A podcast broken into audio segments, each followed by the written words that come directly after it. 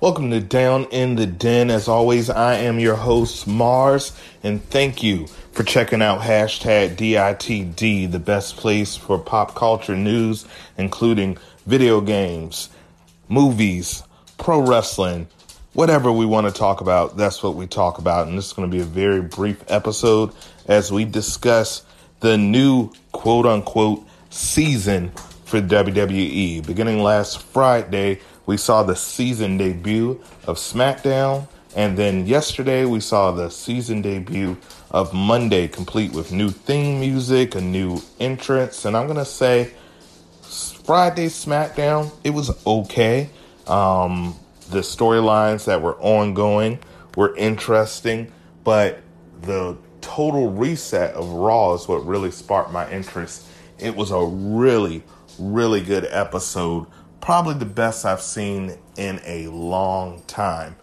It started off, of course, with the biggest star in the industry right now, besides Roman Reigns, and that's none other than Bray Wyatt, the Fiend, who's really just been hitting all cylinders. And the only missteps in his character or in this process in a year and some change since Bray Wyatt has become the Fiend have been on WWE there were a few missteps. I was not a fan of the Seth Rollins feud.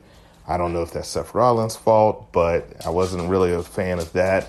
And of course, the big elephant in the room, the Goldberg feud, or even like there, where he was simply fed to 53, 54 year old man with limited wrestling ability, which I'll, I'll never truly understand.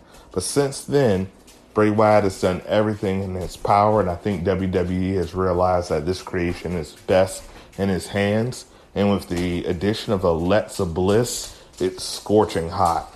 Unfortunately, so hot that it burned Retribution to the ground.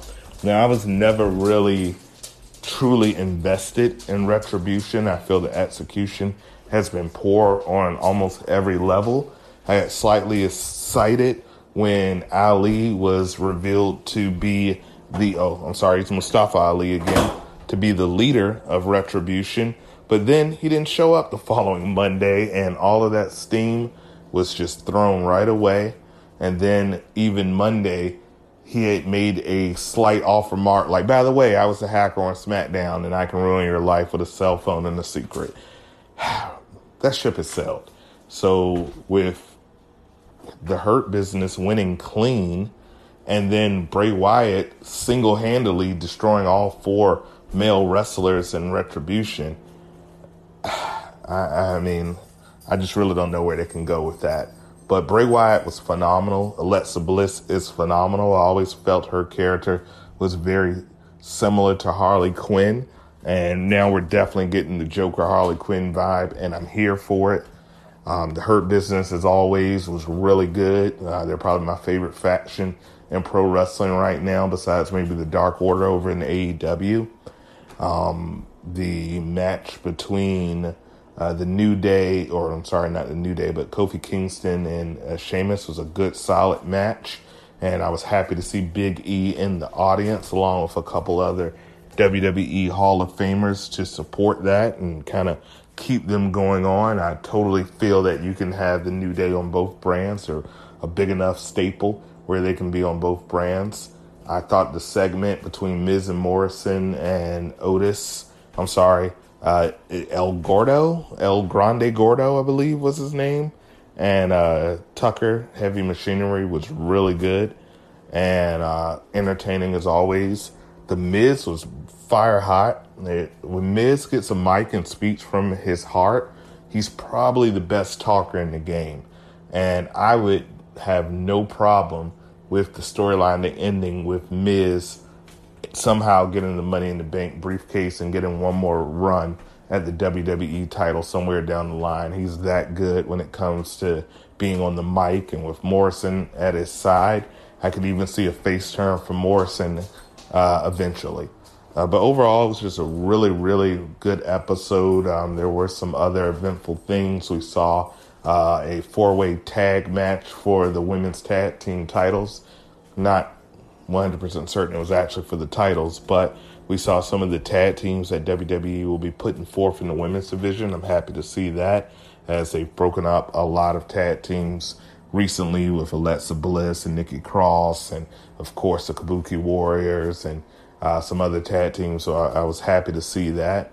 And overall, just a really, really good show. Um, I don't know if this is what we can expect going forth. I hope so. Or if this was just because it was a fresh new quote unquote season, uh, but it was very good. And then, of course, the only thing that I really didn't like was the last segment. Randy Orton, who's been amazing on the mic, and he did a very good promo talking about his experiences in the Hell in a Cell. But it was very anticlimactic how it ended with a stare inside the cage between Drew McIntyre and Randy Orton.